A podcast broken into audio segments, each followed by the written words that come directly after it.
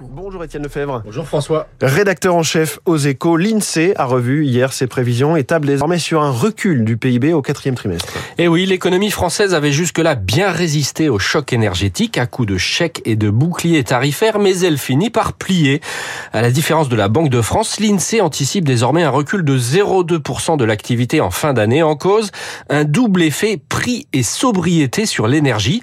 Alors côté entreprise, la consommation d'électricité des grands industriels diminue et ça s'accélère, moins 16% en novembre.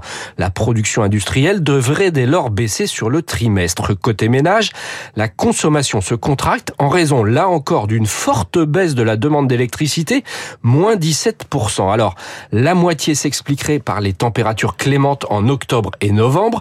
Depuis, il fait froid certes, mais ça ne compensera pas complètement. L'autre moitié serait liée aux hausses de tarifs et aux consignes de sobriété, comme quoi les messages d'EcoWatt, ça marche. EcoWatt, cette application que des millions de Français ont téléchargée ces derniers jours.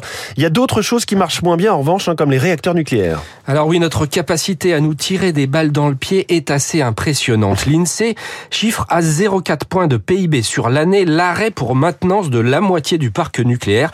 Sans cela, François, la croissance aurait donc atteint 3% cette année. Autre coup de Trafalgar, les grèves dans les raffineries qui auront fait plonger la production de 23% sur le dernier trimestre.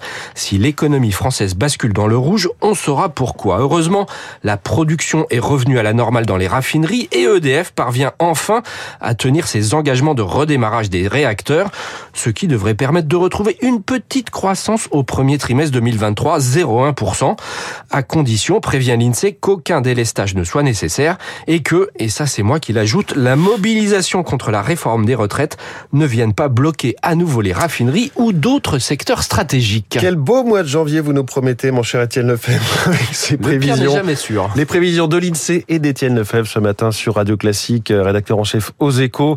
L'économie française accuse le coup sur l'énergie et l'inflation. C'est la une de votre journal dans quelques instants. La star de l'écho avec le patron de la Bourse de Paris et de plusieurs bourses européennes, Stéphane Bougelin.